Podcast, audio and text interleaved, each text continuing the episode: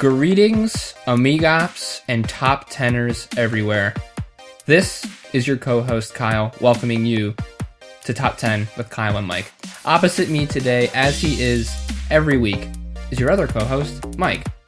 Today, Mike has prepared a top 10 list. I don't know what it is, I have no clue. He's going to relay that list to me. We're going to debate it vigorously, and by the end of the episode, we will have a definitive top 10 list for your listening pleasure. Mike, what will we be discussing this week? All right, K Dog. This week we will be talking about one of our favorite characters of all time. I sure hope that you are accepting of the format of this list. And if you're not, we can scrap it immediately. I'll go to bed and we'll do it another time. this evening, we will be talking about our dear friend Bruce Wayne, Batman. You're giggling an awful lot. Do you have a do you have this exact thing in mind? No, I cannot wait to see what top 10 of Bruce Wayne we are doing. So you and I actually offline were just discussing the importance of for big topics tackling them in small ways so that we can really get at all the little pieces of meat on the bones. That is not what I did this evening. Good. I think that going forward, we should come back around to our dear friend Batman and do this. But for this evening, I want to talk about the top 10 best Batman works. So, Ah.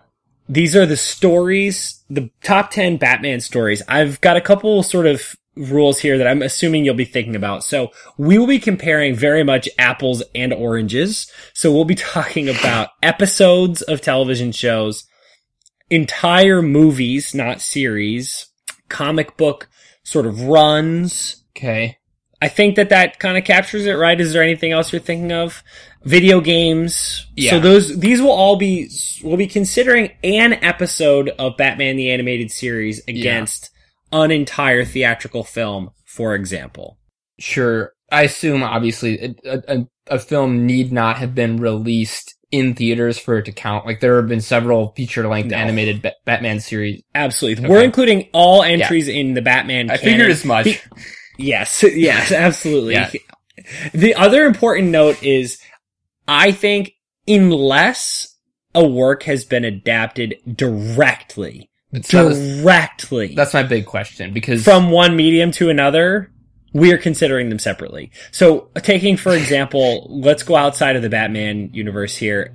Logan, like Old Yeah. Man Logan and Logan, I would leave it up to your discretion, but we would, cause I, I haven't read the comic, we would only count that as the same work if Logan is, is pretty much shot for shot, frame for frame as Old Man Logan is. okay, I can very clearly already tell where this will apply in this list, and I think Yeah. they should qualify as two very different things. Yes. And in, in certain cases, there's a few cases where this applies. I can think of one that we'll be discussing probably near the top of this list. Most likely. All right, I'm excited. I love it. We, we've we've we've only alluded to our ridiculous love of Batman before, so this should be good. Yeah, and so we're going to talk about, like I said, Bat- Batman works tonight, but I would very much like to do, like, I don't want to suggest too many, but there's a lot of other Batman lists that I'd really like, including one particularly comedic Batman list that I think you would really do great justice to. So, we'll talk about those. Foreshadowing. Stay tuned. Yes. Top ten. Foreshadowing. Uh, this is a big market tease, I believe they call Nation. that. Ah, Uh, in the biz. yes. In the biz. All right, so let's uh, let's get right down to it. Yeah. Uh, n- number 10 is the case of the chemical syndicate. So this is, for all intents and purposes, Batman issue one. So this is the first appearance of our good friend Batman in Detective Comics. So this came out in 1939. It is Batman's first appearance. And the note that I made is that it fascinatingly introduces us to our good friends at the utterly ethical corporation Ace Chemicals. Ace top. If we're doing a top ten list of sinister, outwardly legal front corporations, Ace Chemical is number one probably. Ace has got to be number one. I, I gotta think it's somewhere between Ace and who's the toy company that always has abandoned life-size Yeah. jacks in the box that the Joker uses for nefarious purposes. Those two and Oscorp are like the biggest ones, probably. Yeah, Oscorp's a tough one. And whatever company, what's his name? The, um, the guy from the upcoming Venom adaptation, whatever Oh. his company is. The human like corp or something dumb like that. Yeah. yeah, it's, whatever yeah, it it's like the Human Corp or Future Corp or something. It just sounds evil.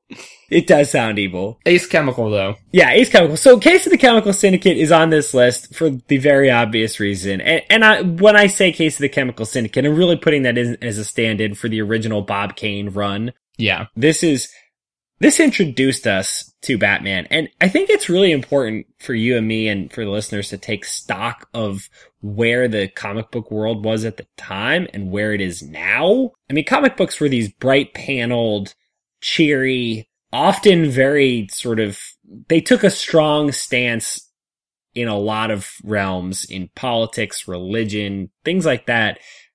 Generally, in a very jingoistic manner. That is not the case with Batman. It wasn't even at the beginning because this, I just read the quick summary of this. It's, I don't think it's, it, I don't know who it is. Somebody in town hall or somebody in the police department, their son is suspected of committing a murder. Their fingerprints are found on a knife Okay. and Batman gets to the bottom of this crime. And we only find out that he is Bruce Wayne right at the end of the comic. It's just classic Batman at a time when classic Batman did not exist. It is cool to see how true, like how little this character has changed over Yeah. however many years of Yep. a ridiculous number of iterations. I also I also think it's cool because this is true of a lot of different superheroes in comics. Is that their initial appearance is usually it's typically not like Batman number one. Like they appear in something else. Like for example, Spider-Man was in uh, like the 15th issue of Amazing Fantasy, and it was only after that issue sold really well that Spider-Man started appearing in his own line of comics Yeah. which I think is cool. And like the leading of this particular story is very detective-y, which, Yeah. which like that thread has stayed more or less throughout the Batman character ever since, which is great. That's a really good point. I think it's a really good note. And I think it's funny when you think about the names Marvel Comics versus Detective Comics. Like that, if Yeah. that doesn't sort of presage the holy war that would come in the basically century after this, I don't know what does. Cause yeah, this is, it speaks to exactly where Batman came from. He's a detective. He comes from this world of noir and genre is really important to him in a way that isn't so much for the Marvel comics. Amen. Amen. All right. So clocking in at number nine is an all time favorite of ours. One that I think a lot of people think very highly of, but you and I really love. And that is Perchance to Dream. Oh, Jesus. So do you want to give the audience a little, uh, a little background on Perchance to Dream? Yes, Perchance to Dream is the title of an episode of Batman the Animated Series.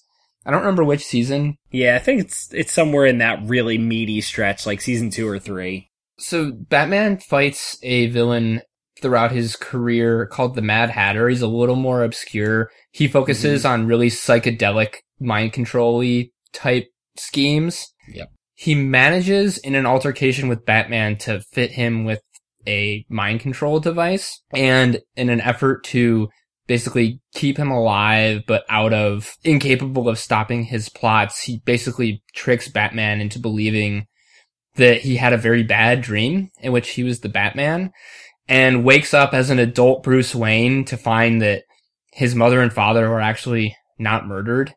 And the basically the entire episode, you don't you don't know this. I think I, I think you only find out later that he's been tricked into thinking this. Yeah. And the whole episode is this amazing life that Bruce Wayne leads. He has a wife. His parents are there. He finds out at the end of the episode what is really going on and struggles very deeply with whether or not he wants to, to snap out of this, this false reality that he's been under. this more so than any other episode of Batman the animated series is why it's, it's perfect evidence for why this is not really showed intended just for children. Yeah, well, I think so. I think what's really interesting about this episode is it drives home the point that the initial tragedy of losing his parents is this exceptionally traumatic experience, but it's not ultimately the defining bit of his life. Like reliving that trauma is is probably the defining day-to-day experience of his life in that going out to fight crime is this like is this act of atonement, this act of obliteration of this terrible thing that happened to him. But underneath that, like the really very core of his being is this enduring tragedy that he doesn't get this life. And that's something that I think we lose sight of sometimes when we're seeing anything sad happen on screen, on page, but especially with Batman, because the manner of losing his parents was so shocking that we focus so much on that. It's really easy to forget that in addition to having this really violent lose, loss of his parents, he then doesn't have parents going forward. He never has parents. He never has this normal life. Uh, that's an amazingly complex and adult theme to tackle, and it's done in a really interesting way. Yeah, like in in watching the episode, you're right. It, it definitely highlights the impact of like what having parents would do as a as a compounding effect throughout the rest of his life. Yeah. I mean, you and I have both been getting back into the Harry Potter verse recently, and I was struck by that recently in listening to some of the Harry Potter. I want to say it was Goblet of Fire, and a couple times it's really hit home not just that Harry's parents were killed, but that they're not there. He's not having the life he was gonna have. And that's this big tragedy that, that Batman has that this episode tackles really well. And it definitely is just a, a master class in blending the high and the low, the adult and the juvenile in a way that's just brutal. And the climax is really compelling too, because he ends up confronting the Mad Hatter like atop this bell tower. Yep. And it's really good stuff. yeah. Recommend that. I think, I'm pretty sure Batman the Animated Series is available on Amazon Prime Video. It, so it is now. This is so worth 21 minutes of anyone's time. So yeah, that's one of the nice things about Batman the animated series is it's very welcoming if you want to just drop in on the classics, and yeah. then you know if you, if you, want to expand you can, but drop in on the classics. Yeah, if you don't want, if you don't want to play an eight hour video game or read a graphic novel. Yeah, absolutely. Speaking of graphic novels, good segue. Number eight is one of the all time classics. All comic books are heavy on the origin story, but Batman has a particularly compelling one, and Batman Year One is one of the best retellings of that origin story. I've not read Batman Year One. It's on my list. Yeah. Well, you will thoroughly enjoy it. You may recall you and I actually watched Batman Year One. It was on that Batman Super pack that we had. Yes. Oh, yes. Yes. So if I'm remembering correctly, this is the, the TV, the video adaptation of this was the one that kind of paints Jim Gordon in a slightly darker light, correct? Yes. I do remember yeah. now. So that's what's, that's what I want to highlight on this one is that the origin story of all comic book characters is really important and Batman's origin was very well known for a very long time and it's been retold many times. It's pretty startling that 40-ish years, 50-ish years actually, this came out in 1987, after his original appearance, it was still possible to just blow people's minds with how this all started.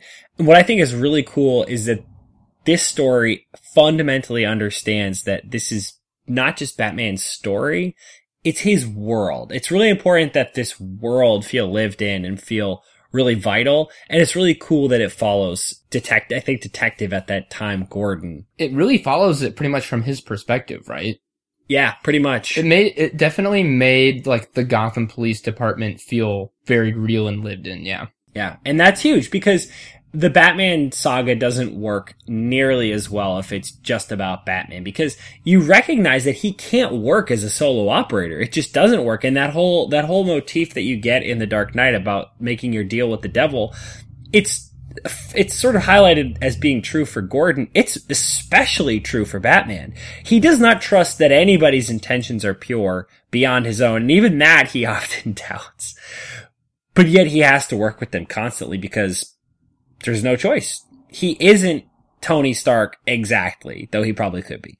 He isn't Superman. He isn't a god like Thor. He's a guy. He has to work to some degree outside of, but alongside the system. Further up on this list, there are some stories that lean really heavily on that concept and spell it out in pretty clear detail. So yeah, that's a, that's a favorite. All right. So clocking in at number seven is one of the stories that highlights the theme of detection and the fact that Batman is the world's greatest detective. Number seven is Batman Arkham Asylum. So I chose Arkham Asylum rather than the follow up games because Arkham Asylum is the one in this video game series that fundamentally gets that Batman is a detective. That the probably the most interesting avenue into Batman's world is in his detection. His fighting is interesting and that can make for a fun video game, but a lot of characters fight. Not a lot of characters do so much work with their minds. I couldn't agree more. There are four games in this series. Probably the greatest achievement in video gaming in those in that series is Arkham City. Yeah. Arkham Asylum is easily the greatest achievement in storytelling and character and world building.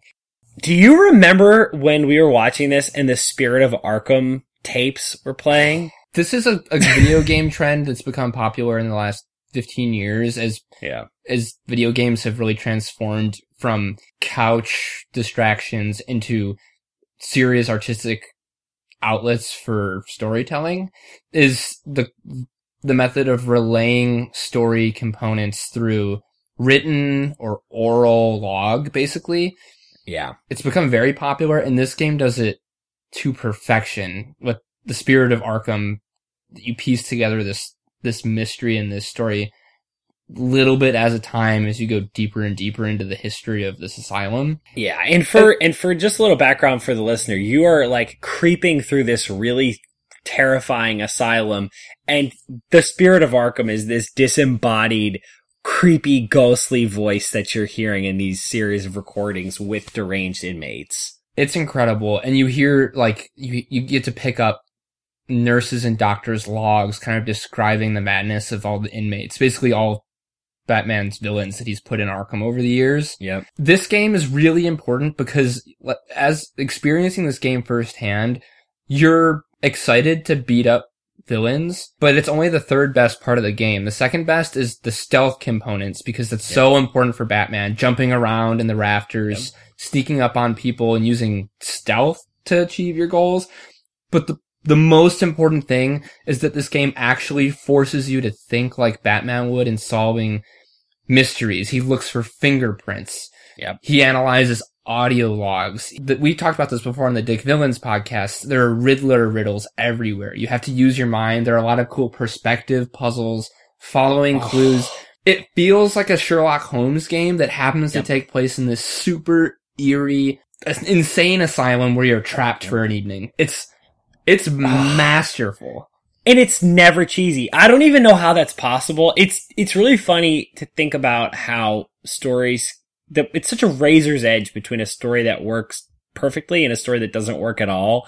And this idea of solving these little mysteries and perspective clues and it could have gone so horribly wrong because you've been like, oh, I see the fingerprints over there it's just calibrated perfectly to the right level of difficulty, to the right sort of level of variety. It's so well done. And I think you actually touched on something that I hadn't thought of, but that I think is really important about Arkham Asylum is it picks up on the thread that I think Christopher Nolan captured especially well in Batman Begins, which is fear. That Batman is so much about fear and you actually can watch the heart rates yes. of the thugs in the asylum as you pick them off one by one from on top of these gargoyles. You can watch their heart rates get elevated. They start acting irrationally.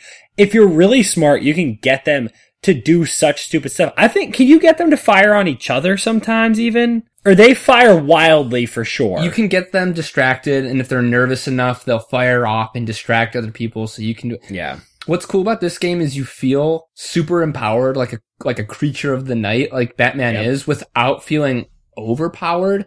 Because yep. that's one thing that the later games suffer from is in an effort to make the games feel fresh. You get new gadgets that are yeah. And the and the villains start to feel like unrealistically souped up. So yep. it becomes there are more fighting games towards the end of the series. This game mm. is perfectly calibrated and we've spent a long time talking about it, but this is on my personal list very high in terms of my favorite video games of all time. Absolutely. Same here. All right, dog. Talking about great villains. Number six is the origin story of Did you one have of. Any Yeah. kind of not top three put together? Didn't even want to go there. The only thing I would say, and we've talked about this numerous times before, really did not like Justice League. Yeah, I did not like Justice League. I actually, I flipped the TV on earlier and saw Batman versus Superman. I am so positively predisposed towards Batman that I, as you know, found some positive takeaways from that. But even with that, holy God, Justice League was so bad. Justice League is terrible. At least in Batman versus Superman, there were some really cool scenes that did not involve Superman at all. Like that Yeah. warehouse scene where he takes all those dudes out is incredible. And Yeah. like the really dark, like older Batman that they paint Mhm. towards the beginning of that movie, like in Yeah. the news and stuff is really compelling. So anyway, Yeah. we don't have to go through a whole not top three. Just want to reiterate again, in case it's not clear that Justice League was such utter trash. Oh, it sucks butts. It sucks so many butts. All of the butts. It's so bad. Yeah. We Oh, forgot to God. even mention butt punches. Oh yeah, yes. Please, just quick, a quick note on how Batman knocks out his thuggish so adversaries. when you dispatch baddies in the Arkham games, it's like this pre-recorded animation where a bad guy is laying on the ground and Batman like straddles him on his knees and just punches him in the head as hard as he can and knocks him out. But sometimes the animation gets screwed up so that the guy's head is like between Batman's knees and so he's punching at the opposite end of the body, which if they're Yeah. facing upwards kind of makes sense because he punches him in the dick, the dick punch Yeah. that knocks him out. it's it punches them so hard in the dick that they get knocked out, which is believable because I I think that probably is a thing. What's more incredible is that if they're facing down, he punches them squarely in the butt and it knocks them out. Which the force you would need to punch someone Yes. in the butt to knock them out is The most heavily the charts. protected part of the average human body. this, that. That's the only part of that game that feels like Batman is a superhuman. That he can punch someone so hard in the butt that they are knocked unconscious. totally agree, but it feels like an appropriate superpower for Batman. Agreed. I like that. Number about him. Number six, speaking of great villains, just like whatever the guy in Justice League's name is, who has those weirdly animated flying Woof. mosquito things. Steppenwolf. Was that what it was? We talked Yes. about this. It's Steppenwolf, right? Yeah. Speaking of great villains, our dear friend, Mr. Freeze, comma, MD. Thank you. So, Heart of Ice. Yes. Oh my god. the only question was, was if it was going to be Heart of Ice or Sub-Zero. So I decided to put my personal affections aside. as abiding as my love of Batman Sub-Zero is, I couldn't in good conscience put it ahead of Heart of Ice. Heart of Ice is pretty broad, pretty widely considered like one of the greatest episodes of television of all time. yes. Never mind animated TV, never mind Batman the animated series. It's one of the greatest 30 minutes of, or 60, 60 minutes, right? It's a two-parter I think so. of television that's ever been. It follows the origins of, so he was not created in this episode, right? But he was still very new. Yeah, I believe Okay. so. It's been a long So time since I've watched it. Yeah, so my recollection is that Mr. Freeze, who, uh, side note from our friend Dr. Evil, I didn't go to evil freaking medical school to be called Mr. Evil. Thank you very much. Dr. Freeze changes from Doctor to Mr. when he becomes a supervillain. Seems like an odd progression. It's not a very good get it. disguise. No, it's exactly because it's not like people are wondering whether it's him. What's doc- What's Mister Freeze's secret identity? Like no one questions. Like we yeah, know nobody like looks through the rolls of Gotham University Medical School and is like, "Ah, you know, there was this guy Victor Freeze, but he spelled his name F R I E S at the time, and I mean, he's a doctor for God's sake. Like, Can't be the just- same guy. yeah, it, it's not that great of a, of a disguise. All that aside, this follows the story, the utterly tragic story of the now doc, now evil Mr. Freeze in his journey from a pioneering scientist in the field of cryogenics whose own wife is, is stricken with I- a rare is a blood disease, I believe. She Yeah. has some disease that cannot be cured. Oh my God. And Dr. Freeze, in his quest to save her, cryogenically freezes her hoping to defrost her at such time as a cure has been found for her terrible disease. Oh. Oh my god. It's just, it's a really beautiful and poignant and sad kind of story. And the thing that I think is amazing about it is all of these superhero stories, we use the term mythology and really the the point of these is to sort of imitate like these Greek tragedies, these myths. And those stories, what's so neat about them is that they stand for something huge and they feel like the definitive story of that thing. Like when you think about the story of how the sun is trailed on a chariot across the sky, it's like, what? That's the definitive story of a really elemental thing. That's how this story feels. It feels like a Greek tragedy. It feels like the story of the guy who goes too far to save the person he loves. Like it feels like it could, it could be that one story to teach that one lesson to people all time. I think it's cool how a lot of those tragedies, like you were saying, leave the tragic character in question kind of in a perpetual loop of like Yep. mourning. And, yeah. and that's exactly what this is. Like this guy is, comp- is stuck, like the permanence of, of Nora being on ice feels like he's stuck in this, like he's, he's in the suit. He's also frozen in time and like there's no way out of this, this loop of tragedy that he's in. Yeah.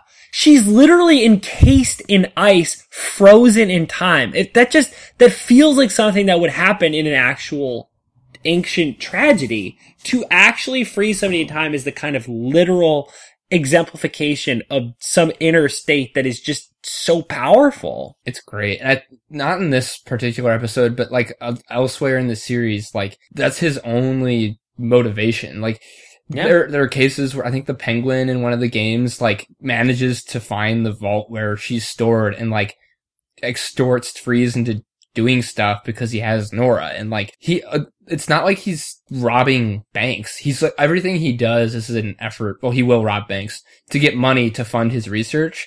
Yep. But like, he's a very understandable and compelling character because Yeah. you wonder, like, if I was in this position, like, what would I do? You know? Totally. And it's, it's one of those things, the only thing that keeps regular people from doing stuff like this is that they don't happen to have the particular set of skills of a Dr. Freeze. But if they did, anybody would do this. Anybody would go to these lengths to save the person they love because they love them so much and nothing else matters. If you really love somebody to exclusion the way that Dr. Freeze does Nora, it makes perfect sense. What I think is tragic is that, or what I would love to see done in, in film or, or, or some other medium is a scenario wherein he finally can cure her Oh. and she comes back and realizes kind of what he's become and what he's done to get her to where she is. I think, Oh, I think, oh fuck, you're breaking my heart right now. wouldn't that be a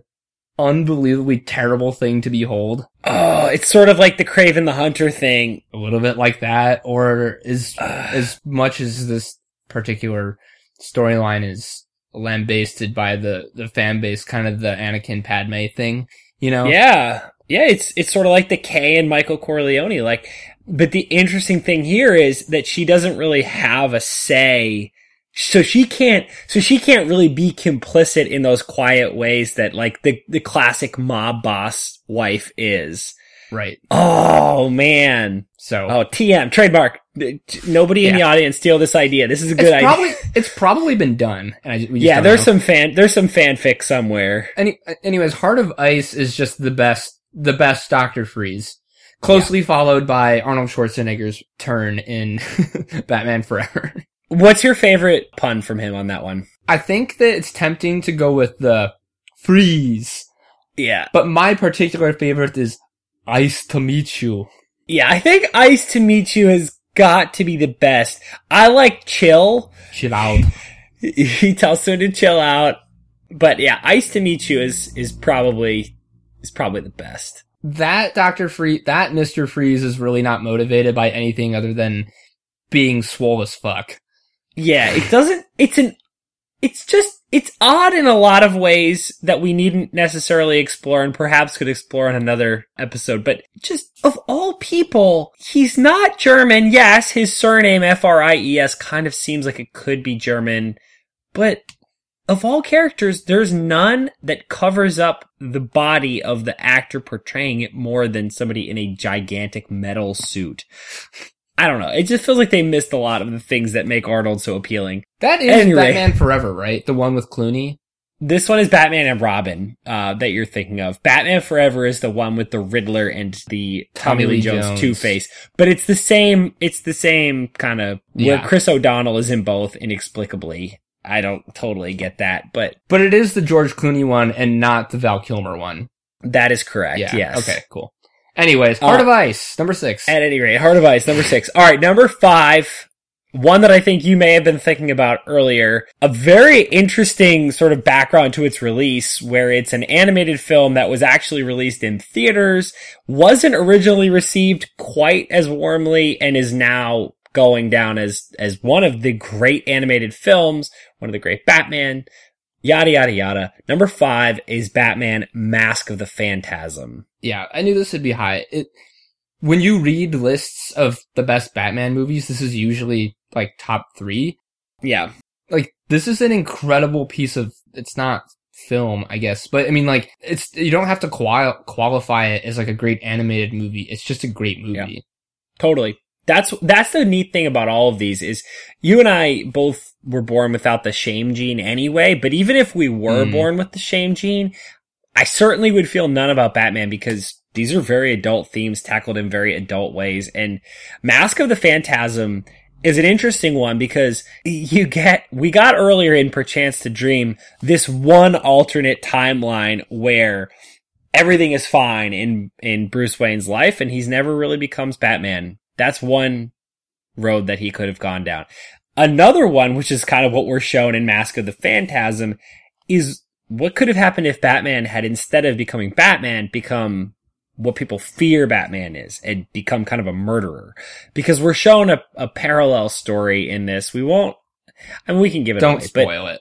but we're we're showing a parallel story where somebody goes down a much darker but similar path to the path that Bruce Wayne takes. I think that's a really cool idea because we get a good sense, I think, of the moral fiber of Batman, which it's a really interesting to see all the times where his moral fiber is tested and where the cracks in that moral fiber are, are shown. But I also think it can get a little cynical at times. I think it's really important we remember on some level, while we are, you know, healthily critical of Batman, that he's a pretty remarkable person in his determination to stay on the path that he's chosen. Yeah, it's hard to discuss this too too much in detail, and I really do think it's important not to spoil this one Yeah. because if someone does want to watch it, that's part of the appeal of it. But Mhm. it's true because like it, oftentimes Batman is put up against people that are un, like different enough from him. It's hard to make like a true comp- like the Batman versus like the Batman versus Joker comparison is a really compelling one, but it's a slightly different one than we're that we- that we get here. Yes. You know, Yeah. and it's kind of fun like the, to see in a lot of different iterations of this making fun of kind of Batman's rule and it is and we make fun of it all the time too like in in Batman Begins like I don't have to save you like you killed that guy Yeah. but Rick killed a guy. yeah he absolutely did but this like this puts it in a spotlight that it, it's cool to see it really focused on Totally. I saw there's a there's a guy I work with who has a quote displayed in his office by G.K. Chesterton, and it's about basically just how easy it is to be cynical and how difficult it is to be positive. And even that, it's easy to be cynical about that line, and you can get really meta. No question. I like cynicism. It plays for easy laughs. But just like Parks and Rec, which we just talked about, it's really hard to be funny while looking at the world through, you know, a really positive lens. And that's the same thing with Batman. And that's something that I think is cool about this story is it looks at him with a generous eye and is still really insightful. This always reminds me of in the Marvel Cinematic Universe, the way that this debate usually comes about is by putting said X character up against the Punisher. The the Punisher is a much more egregious and overt symbol for killing because Yeah. it's literally all he does. But Mhm. that storyline has been used Spider-Man versus Punisher more Yep. very compellingly done in TV in season two of Daredevil, which I Mhm. recommend. But this, th- you don't actually get it too often that I know of. And I guess they did it really in Man of Steel. They tried to do it with Superman and Zod, but Yeesh. yeah, this is this is cool because I think it also it's because it's also not because in those stories, Daredevil versus Punisher, it's obviously wrong what the Punisher is doing, and there's not a lot of gray area. One side is good and one side is bad. And this particular story, like, it really you you could you could be convinced by the end of it, like you know, like maybe it wouldn't be so bad if Batman were to be killing people, and you can't understand why his opposition in this movie is doing what they are. You know what I mean? Yep. Totally. It, it- it's not black and white, and it is an animated film, but it is again not only exclusively for children themes. So yeah, Right on. Right on, dog. that All right. brings us to four, I believe. We are on numero four. Numero four is the definitive story, I think, in most people's eyes, of the definitive villain of all time. Number four is The Killing Joke. Have you read The Killing Joke? No. So I have not read it still because I gave it to you and I'm waiting on it. Well, it's not like I've been asking you for it. We just gotta swap it. I forgot that that is your copy, and I can see it literally from where I'm sitting now. Oh no, no, it's not. It's not my copy. I got it. I got it for you. It's your copy. Oh. Okay. Yeah, no, no. I no, no. I, had- I purchased it for right. you That's with right. the idea that at some point I will borrow it. No, no. You, you owe me other books, but not this one. What books do I owe you? I don't know. I think you have Shadow of the Wind. I do have Shadow of the Wind. Okay, you got at least one. Jameson's got one or two, and I'm gonna track his ass down. I will get you Shadow of the Wind, and I will get you The Killing Joke when I see you in three weeks now. Okay. we'll have a big, instead of celebrating your impending nuptials, we'll just swap a bunch of books. So, The Killing Joke is Yeah. the basically the definitive origin story of the Joker. Mm-hmm. It, it's the widely accepted origin story. Basically, there are a couple of different accounts of it. The Killing Oh, Joke, there sure are. yeah, yeah, not very good. the Killing Joke is incredibly upsetting. It these books or these books and TV shows and movies are all violent in a punchy kind of way Yeah. this book is is violent in like a very real way and it we were just talking about this this central debate of batman being able to justify taking another person's life and like in the dark knight where the joker is obsessed with getting batman to admit that he and the joker are the same Mm-hmm. in this it's kind I mean he does that too in the Dark Knight, but in this book he's obsessed with doing something so heinous that he can get Batman to break that one rule. and he really goes out of his way. And it's really more than any other Batman story I can think of hard to read and kind of upsetting because it, it dives into some really psychologically damaging stuff that the Joker does to a couple people in Batman's life and it really highlights like just how manic the Joker is. And I think that's kind of the reason that people like this one so much. Mhm. It's also really beautifully illustrated. Uh, it's pretty short. It really won't take you long to read, but it, it really packs a wallop. Yeah, I think it's really interesting when you think about how different villains and heroes are often two sides of the same coin. And I think it's interesting because depending on your lens, Batman and the Joker are two sides of any number of coins. So I think there's no question that they are two sides of a coin, but it's what is that coin? Like, I think the different different shows and different storylines play it for different sort of things that they represent. And I don't know if what your take is on the killing joke, but I think the most interesting version of this dichotomy that, that can be played up is the order versus chaos version of this Right. formulation. And it seems like that's a big part of what the killing joke's appeal is, is that it harps very fundamentally on Batman as a symbol of order and the Joker as a symbol of chaos. Yeah, exactly. Uh, I'm sorry that it's taken you this long. You will very much enjoy, enjoy reading this one. I look very much forward to it. So I think that brings us to number three because I don't want to do honorables. I think that there's probably going to be some overlap and there's no way that you and I can cover the full spectrum of Yeah. the just thousands of stories. So there's going to be some overlap between what you and I are have been exposed to.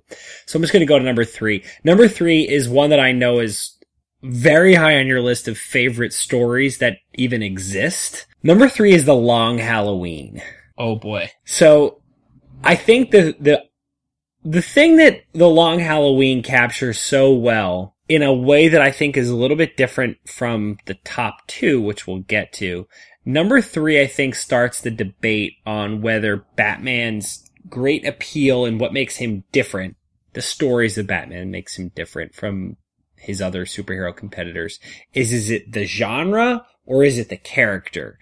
That's a question that I ask because I think Batman's genre is fundamentally pretty different from most of the other superheroes out there because it is so much more focused on detection and on sort of the noir tropes that you've seen from, you know, the 1920s, 1930s and on.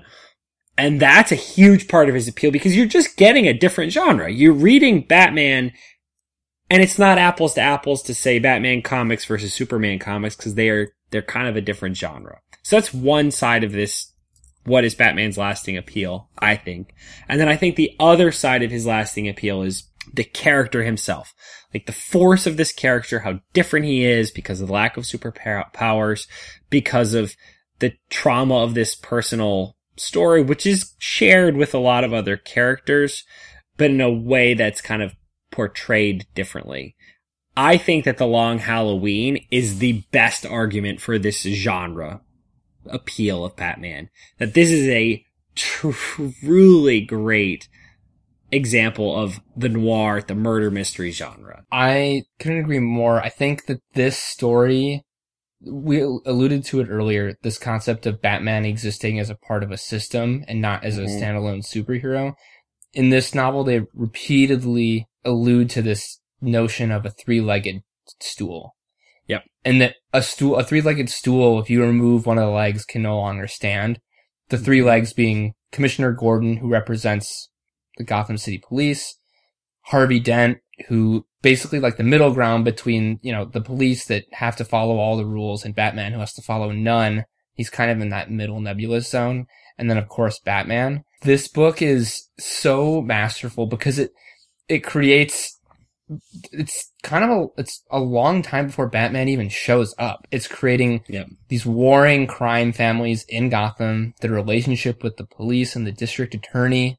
Yep. Family feuds, all this different stuff. It this isn't a superhero novel. No, it's, it could. There's a good argument to be made that this story could exist fully without Batman. It could, and I'll argue in a minute why it's it's it's better that it it doesn't, and I'll go even further. But like, not only is it just a, a it's a crime story, and so it feels like very real in a way that most comics don't. But it also perfectly as you go through each chapters sprinkles in the villains that you know and love so much from the Batman universe in really tasteful ways.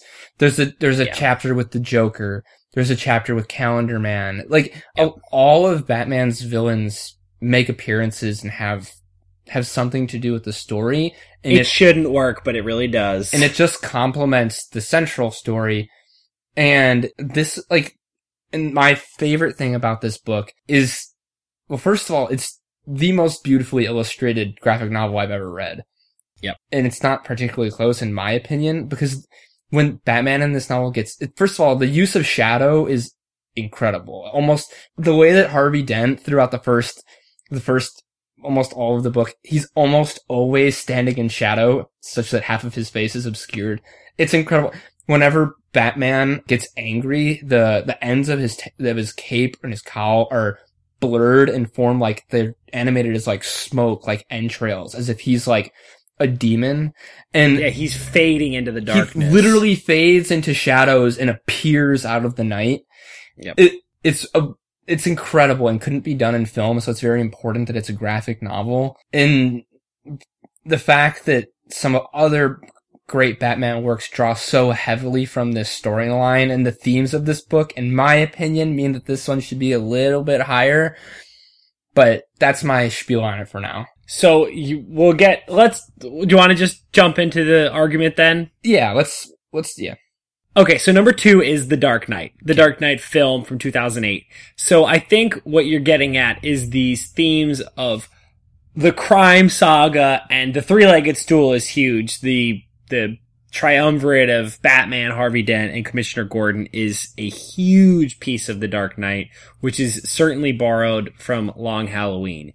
Now, the reason I would argue that The Dark Knight deserves a higher place, aside from its wider commercial appeal, which I do think is important because it did a huge bit of work in bringing Batman into a very, very wide relief. Like, Batman is way back into people's minds.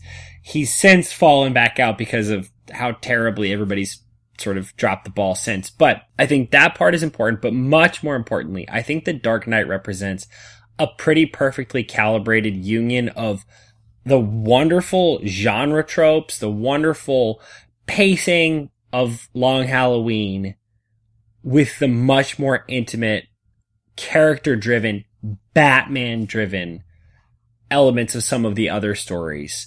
So I think that those things have to be held in tension for you to be a really great Batman story. I think The Long Halloween does it really, really well, but I think leans more towards this genre side of things. I think The Dark Knight has all that. It has that great detective sequence where he's recreating the bullet casing out of the brick. It has the great Carmine Falcone stuff. It has the parts where he's uh, he discovers all of those police officers tied together in the building and then the timer goes off and all the police shoot at him. It has all of that.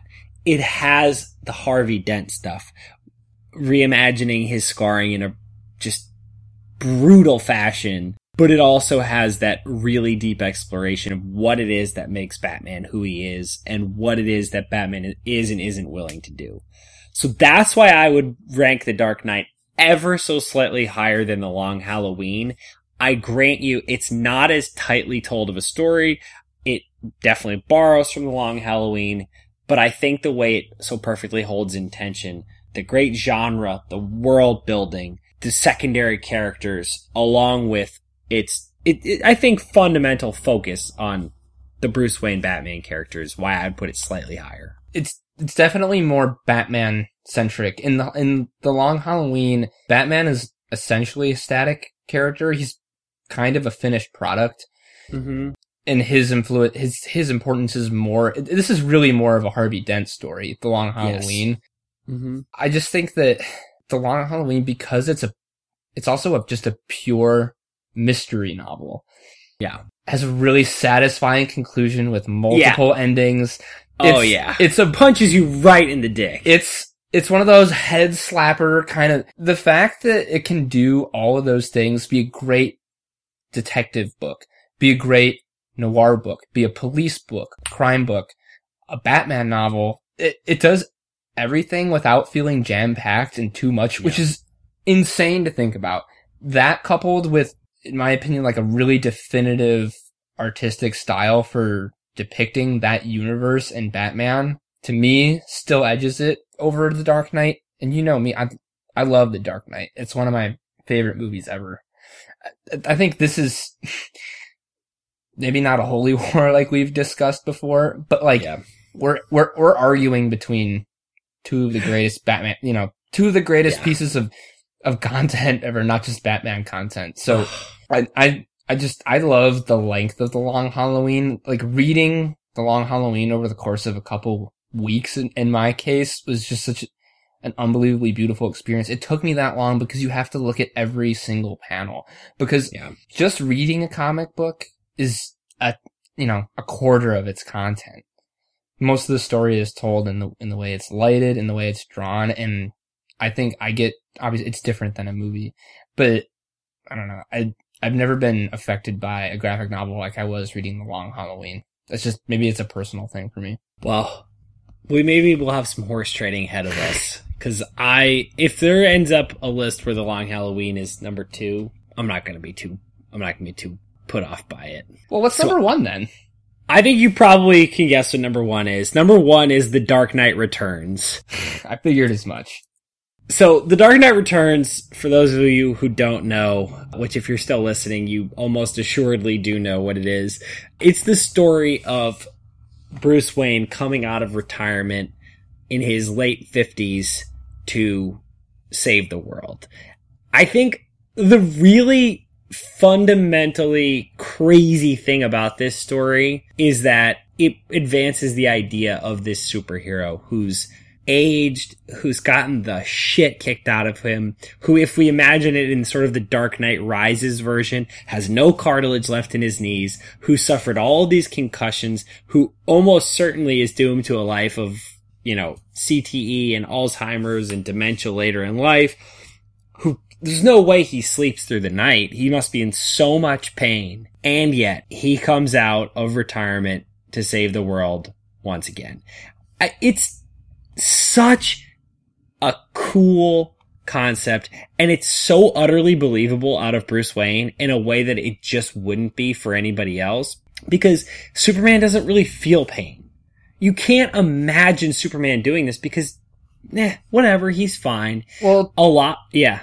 You said it. You can't imagine it because like you don't understand what it feels like to be weak to kryptonite, but you can imagine what a failing human body would feel like. Absolutely. And to to make us believe that Batman cares so deeply about saving this city that he's worked so hard to protect in a way that I think shows his evolution from guy fighting to, you know, scratch away some of the pain of losing his parents to guy who feels really strongly about saving the people and the city around him. The fact that that's believable is just remarkable. Yes, I would like to point out that the artistic style of this particular book really leans into that motif because it's very um it's like Mad Maxy almost. Oh, it's very Mad Maxy. Yeah, like it's it's apocalyptic and it's mm-hmm. it's like it's like zombie almost, you know, like yeah, very, cyborgs and shit. Like it's very it's kind of separate from a lot of the feel that you get from a lot of other Batman content. Mm-hmm. And it feels more superhero-y. And like just the, like the way he's illustrated, he's got these crazy broad shoulders and like this yeah. huge jaw and he's massive. It's, it's really, it's a really striking visual that I, I like a lot. Yeah, but I wish it's interesting because deep down, a part of me wishes that this exact story would have been told in the world of something like Long Halloween yeah. So that will be sort of my one critique of The Dark Knight Returns is that I like the world of Long Halloween better, but I like this Batman and this concept of Batman better. Because this is to me what draws me and millions of people around the world ceaselessly back into the world of Batman is that the idea of somebody so deeply connected to this one idea, to this one goal is so compelling it's so compelling to think of somebody who wants one thing so deeply. And I think for me, what's, what's really cool about this is it, like I said earlier, it represents this shift from the one thing being revenge and making himself whole to making the people around him whole, which is an even more compelling idea because it's taking the idea of progress in comic books, which is totally against all the rules of comic books to have the character make progress and it's building that into this character in a way that feels so believable and it feels really earned. Like even the broad shoulders, I think are a, a really conscious decision to show the character's development. Like this is a guy who over the years has grown bigger and bigger in his quest to protect all of the people around him. I think that that's, that's an intentional choice. Oh, unquestionably. Yeah. I think it's hard to argue really strongly at, at, the top of this list like this because they're all such great things. We can discuss it a little more in detail, I guess, in a minute. I'm going to rattle through some honorable mentions. I have quite a few here. And we don't yeah. have time to get into it. I'm just going to rapid fire here. Yep. I think seriously, a really good piece of Batman content is the Lego Batman movie. yeah. It actually really kind of hits you and it explores a theme that wasn't really explored to a great extent in a lot of the ones we've talked about already on this list. Like the concept that Batman is terrified of having personal relationships because he's afraid of having them taken away from him. Yeah. That theme is explored really effectively in the Lego Batman movie. Mm-hmm. And that movie was hilarious and so lovingly crafted. So many Yeah. awesome Batman Easter eggs and, and hints thrown in there. I, I'm serious about that one. I really like the Lego Batman movie. Okay. My personal favorite episode of Batman the Animated Series, The Grey Ghost, Yeah. wherein you learn about young Bruce Wayne's love of a TV show. It's it's super meta. The Grey Ghost is basically the Batman of the Batman universe. He's Yeah. a comic book detective, and in this episode of Batman the Animated Series, a supervillain is imp- is performing crimes that appeared in the old show, and so Batman has to find the actor that played the Grey Ghost because there are no existing tapes of the old show. And the the actor comes out of retirement to in his Grey Ghost. It's it's amazing. It's And he's voiced by Adam, Adam West. West. it's really meta. It really pays homage to the concept of like the role of a hero, even a fictional one in a young person's life, which is Yep. what Batman is to all of us. It's, Yep. I named my gray Toyota Camry the gray ghost. Obviously it has a lot of personal relevance for me. One of the, one of my favorite books, Gotham by Gaslight. It's Batman imagined. I think it's like, like what, Victorian or not Victorian. Yeah. Um, yeah, Victorian era England, basically at the time of Jack the Ripper. Mm-hmm. and imagines what that iteration of Batman would be like and incredible. I love that book. The original, or not the original, but kind of like the popularization of Batman movies, Batman, the 1989 version with Michael Keaton made it possible for Batman to actually be like a big, big screen success. And I think a lot of the, the later, I think better Batman films owe this one a lot. Very much so. Batman Begins, like Yeah. so Yeah. so criminally overlooked in that in that trilogy, really brought Batman back in a in a huge way after a really long hiatus. Really addresses that the theme of fear, like we discussed, and made Batman this really terrifying creature of the night on the big screen for the first time. Yep. And importantly, as we think about movies that need another look, The Dark Knight Rises has since become so underrated, so overrated. It's now underrated. It's cycling back and forth. It is currently criminally underrated. Agreed. Under the Red Hood, which Yeah.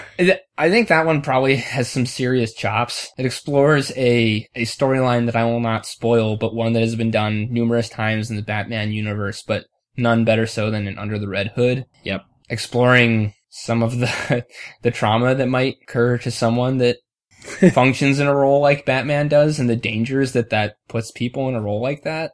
Yep. Uh, similar to the Killing Joke, a really kind of viscerally upsetting story. Sub Zero, another Doctor Freeze, uh, Mister Freeze story that we both happen to love a lot. Sideshow, another really great episode of Batman the Animated Oh. Series. That's such a great episode. Probably not serious, but it's basically Who knew Killer Croc could be relatable and interesting? it's a really sad story where Killer Croc escapes Arkham Asylum and ends up traveling with like a basically a freak show, a circus freak show that kind of travels on their own, and he, for the first time in his life, actually fits in with a group of people, only to a be little kid per- with the flippers. Oh my god. unbelievable, only to be pursued into the wilderness by Batman, and it's a, it's a great episode. Oh, that's such a good episode. The last two, no particular episode, but the animated series Batman Beyond, which I loved as a kid. Yeah, don't forget. That was so good. love Batman Beyond. It's like it's like a Spider-Man 2049 parallel, like takes place in the near future where Batman is super old. They were like seriously considering making a live action movie in which Clint Eastwood would have played an older Batman. Which would have been I wouldn't dope. have hated it. So I love that show. The last one, I don't remember like what in what context we saw this, but it was I think part of that four pack. And. Oh my god, Mike. It basically it's these four kids explaining to each other what and who Batman is. And each as each one explains it, their idea of what Batman is is is shown on the screen in very, very different animation styles. The one kid, they're just walking home, like kicking a rock around in the street. The one kid says, Batman is a robot. And it, I saw ah. him do this and this and this. And it shows like an animate, animatronic Batman. And he's like, no, no, no, you're totally wrong. The way kids do, you know you're wrong. He's a shadow beast. Like, no, no, no, no. He's actually a vampire bat that's like an absurd size.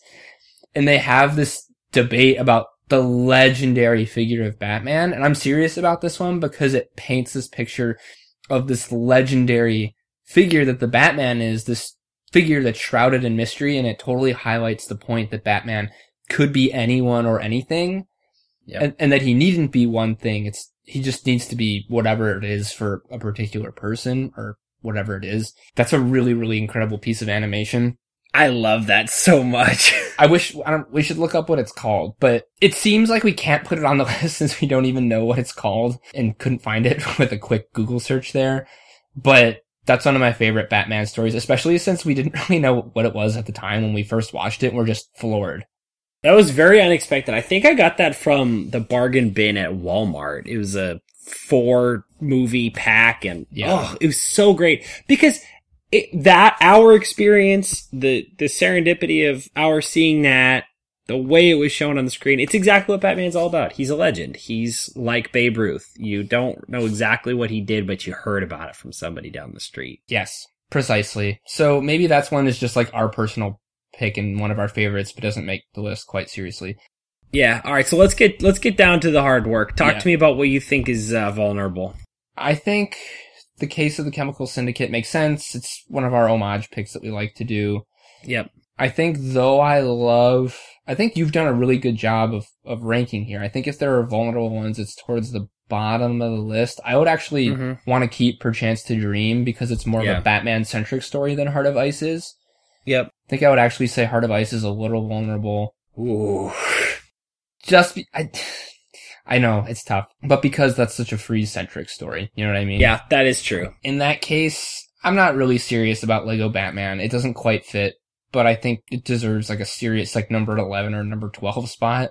I I do agree with you because I think it captures nicely that balance between cynicism and childlike openness to the wonder of this world. Yeah. I think the one I would probably want to toss on there is maybe Under the Red Hood. I think that's the Yeah. one I feel most strongly about. I think that's a very good addition to this. Yeah. The rest are ones that I love, but that I think fall somewhere past number 10. So I, if you're comfortable with that, I'd like to, in, I, I'm, I don't know. I think I'm, what I might do, and I think the ordering is, is where we want to have some more serious debate. What do you think about removing Heart of Ice and adding Under the Red Hood just for our, our content? content. It hurts so badly.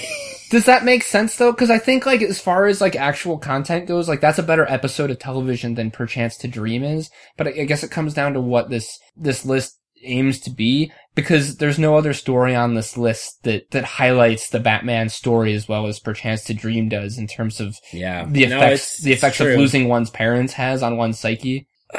All right, I'll pull. Let's pull Heart of Ice and just mutually agree that it's the greatest episode of television ever. Okay, on three, one, two, three. Yes. Yes, Okay. It's just not it's just not quite Batman centric enough. Is its only crime. Okay. Okay, I think that's His probably- only crime was that he loved me. okay, ordering. Yeah. Hot take. I really think The Long Halloween should be number one. I think it's the greatest Batman story there is. I, Hot take. I think you're right. I think it's number one. I, Yeah. I think that Dark Knight Returns should be number two. I think that The Dark Knight, while clearly being the best Batman film there is, I think there's some, some justice to the top two being graphic novels. And The Dark Knight and The Dark Knight Rises as films pull so much from these stories. It feels right to me. And I, but The Dark Knight should and could not possibly slot out of our top three. Does that seem fair to you? Hot take. I'm down. Okay. I really like the rest of the list, what you did with it. I actually think I like it exactly as is. The only thing we have to figure out, I think, is where we slot Under the Red Hood in. Yeah. Without getting too specific about why. I think that we have some good content that treads on some similar ground Yep. near the top of this list. I agree. I think it should slot under Arkham Asylum. Yes. I think, I think I would put it maybe at number nine, just because like the medium is so similar to, to The Mask of the Phantasm, just the fact that it's an animated film.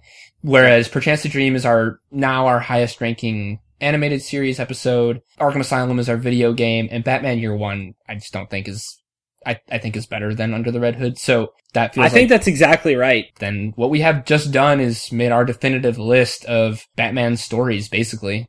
It feels an awful lot like that. I hope this was not too expansive a list for the purposes of this. We have missed so many Batman things that Yeah. that- Yeah, we didn't even mention like Knightfall, Death in the Family, Hush, whatever. Oh. I know. It's a very subjective list, and these are ones that we've all shared together. So Absolutely. That's I think that's a big part of it. This is a love letter to our enjoyment of Batman together. certainly, Yeah, and we will most certainly touch on a few more specific Batman centric issues in the coming episodes. no doubt. All right. I'm going to rattle it off? Please do. All right. Number 10, Batman's first appearance in the case of the criminal syndicate. Number nine, under the Red Hood. Number eight, the heartbreaking perchance to dream. Oh. Number seven, the world building, wonderful year one. Number six, the dick punching, the butt punching Mhm. Arkham Asylum. Number five, the also heartbreaking. Batman Mask of the Phantasm. Certainly a theme of these. Uh, number four, the shockingly heartbreaking Killing Joke. Oh. Number three, The Wondrous, The Dark Knight. Number two, the deeply, deeply inspiring The Dark Knight Returns. And number one, I think rightly so. I think we came to it in the end. People, read this graphic Yeah. novel. Read it. do it.